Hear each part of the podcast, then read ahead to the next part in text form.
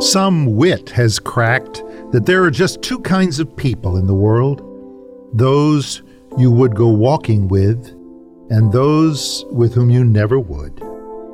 Simple as it seems, it helps us choose companions for the journey. There are so many angry souls, exuding ego, spitting spite, who make an office hallway walk a journey of deep angst and fear. They have no patience for us fools. They scorn forgiving others' sins. They call for justice, not for love. And yes, they always walk alone.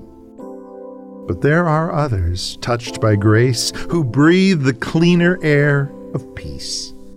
With them, we'd walk around the world, or at least five times around the block.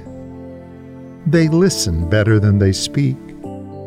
They're quick to heal slow to challenge, offering the safety broken, wounded people crave. And no, they never walk alone. Grace teaches us with whom to walk, remembering that we were once alone, undone, and far from God.